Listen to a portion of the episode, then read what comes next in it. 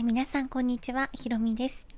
今日は先日あの京都に行ってきたんですけれどもそこでたまたまあの義理の父に誘われて京都の国立近代美術館で開催されていた東山怪異展本当の青に出会うという回顧展に行ってきました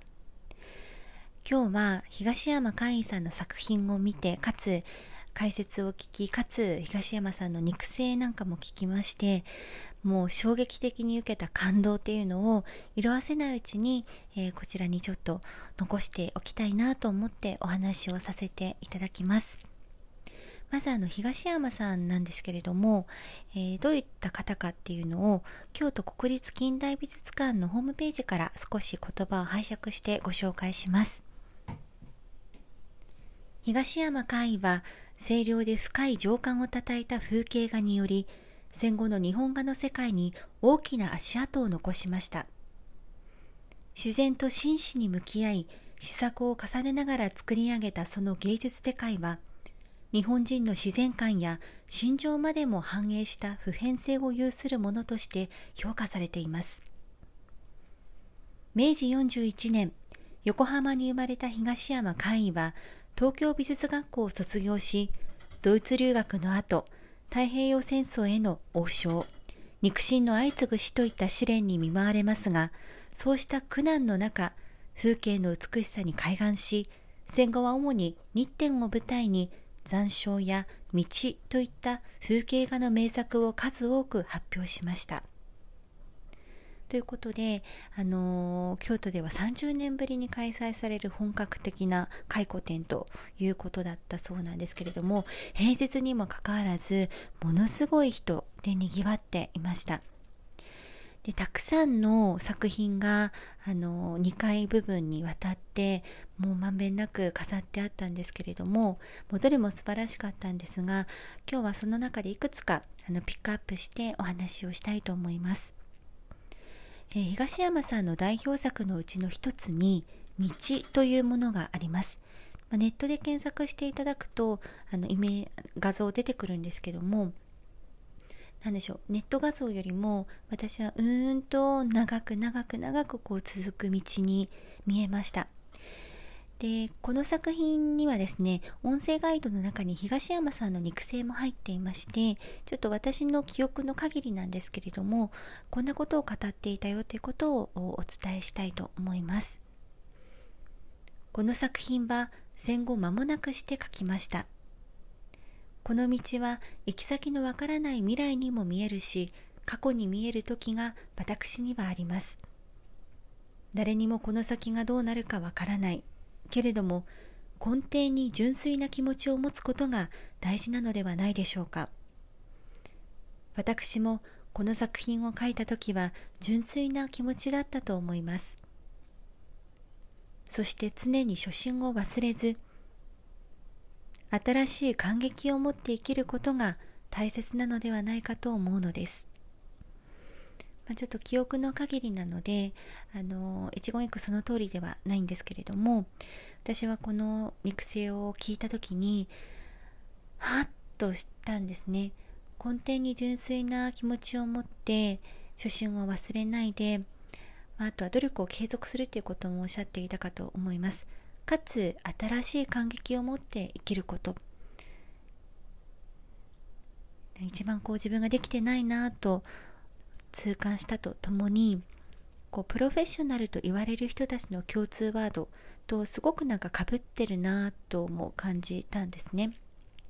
かつ言い方がとっても謙虚で胸にすごくしみる言葉でしたもう何度も何度もちょっと再生をして響いた言葉を忘れないようにこうメモをしてあの必死にとっていましたもう最初からその道が出てきたのでもうぐっとこうじわっと胸に熱いものがこみ上がってそれだけでももうお腹いっぱいだよっていう感じだったんですけどあのその後にもですねとてもこう簡単とにこうさいなまれながら続いてみたのが続いて「集英」というもの。これチケットのですねあの下の部分に印刷されている写真と同じでピンクに染め上がった山あを描いたものです。まああの紅葉の時期を描いたんだろうなというような作品なんですけれども、まあ、こちらは解説でこのように言っていました。まあ、非常にこうシンメトリーの三角形の山が書かれてるんですが、この三角形の山を描くということは決めたものの全くその通りの形を見つけることができなかったと。なのでいろんなさまざまな山をかき集めて完成させたのがこの作品だっていうふうに書いていましあの言っていました解説で。でこれを聞いた時にもまあ、その自分の頭の中のイメージで書くこともおそらくできたであろうに常にこの本物の自然と対峙をして書き続ける東山さんのプロフェッショナルな魂っていうのを感じてまたここでもこう感動したんですね。で少し余談になりますが私は6歳から12歳ぐらいまでピアノを習っていましたでその時に練習したり発表会をしたりっていうことをしているこの6年間の中で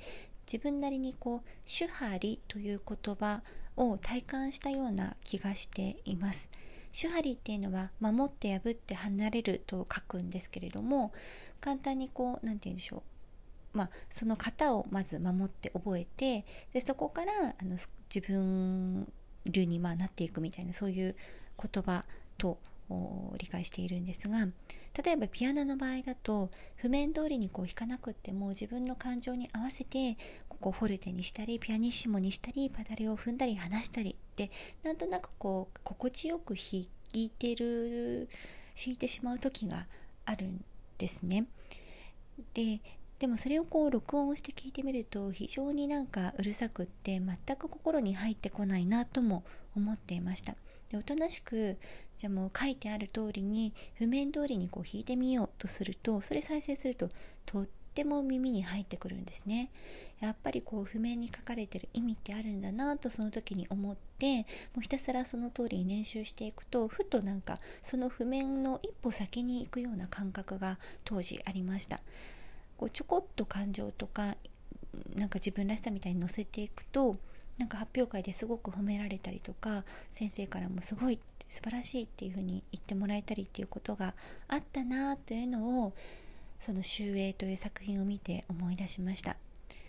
おそらくナレーションも全く同じだと思っているんですけど何でもこうイメージや自己流でやっても満足するのはその時の自分だけでやっぱり本物と言われる人は常に客観的に本物と対峙をして鍛錬をし続けてるんだなと。そういったことを彷彿させていただいた作品でした。残りの作品については続いての次のチャプターでお話をさせていただきたいと思います。はい、ということであの続いてまた東山海殿に行ってきた話なんですけれどももう本当にたくさんの作品が展示をしてありました。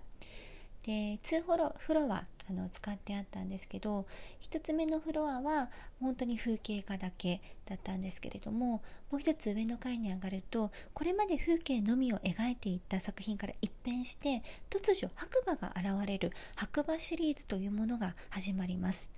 最初に大きく掲げてあったのが白馬の森という作品名のものですこれはあの東山さんがこうの頭の中に突如現れた白馬だそうなんですね。で、まあ、これを聞いた時にもある一冊の本を思い出しました。それが、あのビッグマジック夢中になることから始めようというエリザベス・ギルバートさんという方のあの作品です。おそらく皆さんがご存知なのはこう有名な映画の食べて祈って恋をしてというジュリア・ロバーツが主演をしている映画のあの著者なんですね。その方があのそのビッグマジックという本でおっしゃっていたのがやっぱりこうずっと何て言うそのことを考えていたりとか、まあ、自分の状態がいいとふとこうアイディアとかエピソードが頭の中に浮かんでくるみたいなことを書いていらっしゃったんですよ。こうすごく白馬とリンクをしてあるこう一線を越えた人たちは突如やっぱり舞い降りてくるアイディアとかものっていうのがあるんだなと私は思いましたまたその見えた白馬っていうのは何の象徴なんですかという当時の記者に対して東山さんはこう答えたそうなんですそれは見る人の自由ですと。これもなんかナレーションの世界でも同じなんだろうなと思いました。私たちの仕事っていうのは作り上げた人物とか条件を伝えることではなくって言葉を紡いで意味を伝えることで視聴者の方々の頭の中でイメージを楽しんでもらうことだからです。なのでこう僭越なんですけれども表現者としてのスタンスにとても共感をしたそんな作品でした。そしてもうここまで来ても本当お腹いっぱいで胸いっぱいなんですけどそして続いて目に入ったのが「白い朝」という作品です。これは東山さんの肉声があの録音されていてちょっと一部覚えている範囲でお伝えさせてください。長年自然と対峙してきて思うのは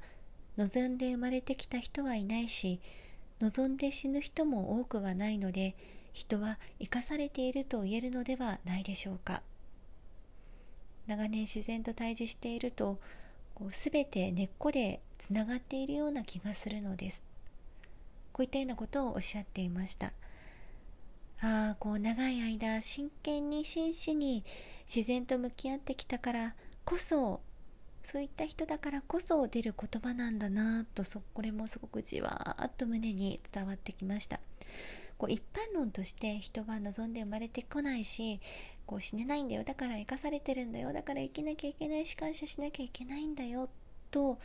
まあ、聞くこともありますし私も同じようなことを1回ぐらいは言ったようなことがあるような気がします。でもここまでの人の口から出る言葉の重みっていうのは全く違いますし説得力が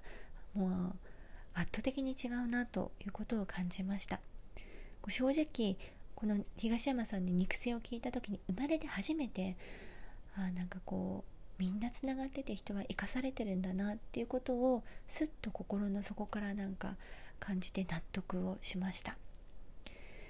もうここまであのすでにもう胸がいっぱいいっぱいで溢れるぐらいのこう高まりっていうのを感じてたんですけどついにですねそんな私がすっとこう涙を流してしまったのが東山さんの最後の作品「優勢を見た時でした。この作品は結局ですね完成まあ素人から見ると完成しているように見えるんですけど東山さんのサインがあの書いては消してまた書き直してを繰り返してついに完成することなく終わってしまった作品なんだそうです。で絵はぜひ皆さんも見ていただきたいなと思うんですけど東山さんがこう夢で見たような景色だそうでうっすらとこう一番星が輝くそんなこう森っていうんですかね田園っていうんですかねそういったところの中に4本佇んでいる杉の木があります、まあ、それを相次いでこう亡くされたご家族なんでしょうかという解説があったんですけれどもあここにあの召されていかれたのだなというのを感じて気がついたら涙が溢れていました。本当に最後の最後まで御年90歳まで筆をこう取り続けて自然と真摯に向き合ってさまざまな葛藤とも向き合って人々に感動と勇気を与えてくださった東山海さんという偉大な人の作品を身近で見ることができてただただその絵の美しさに感動しただけではなくて本物としての佇まいと知性と品格を感じました。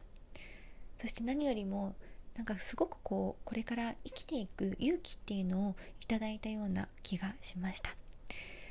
こんなにこう心が震えたのは数年ぶりだなと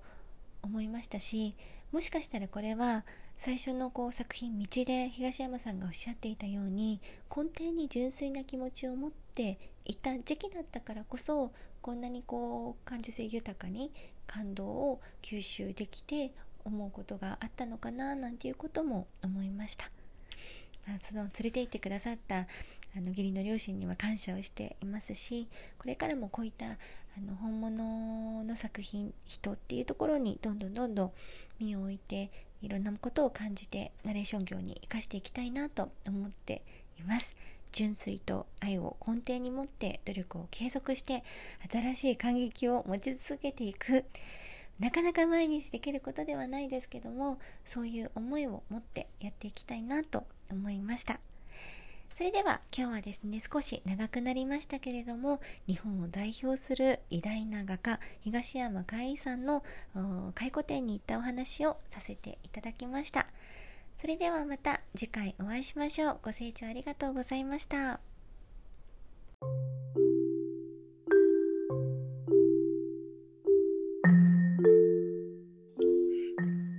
ということで、本日も最後までお聴きいただきありがとうございました。ここからはちょっとお知らせです。えー、こちらの放送番組に関するご意見、ご感想、そしてこういう話をしてほしいなんていうご要望がありましたら、ぜひ送っていただきたいなと思っています。そちらのですね、URL がアンカーで、えー、お聞きになっている皆さんは、プロフィール欄からこちらまでという URL がありますので、ご確認の上送っていただきたいと思います。ちょっとよくわからないという方に関しては、私のブログへのメッセージ、あるいはブログに Twitter や Instagram の URL も貼ってあるので、そちらの、えー、ダイレクトメールを送っていただけますと嬉しいです。なお、ブログに関して URL はですね、こちらになります。aoioi.love 青いおい .love というものが私のブログの、えー、URL になりますので、ご興味がある方はぜひ覗いてみてください。それではまた次回をお会いしましょう。さようなら。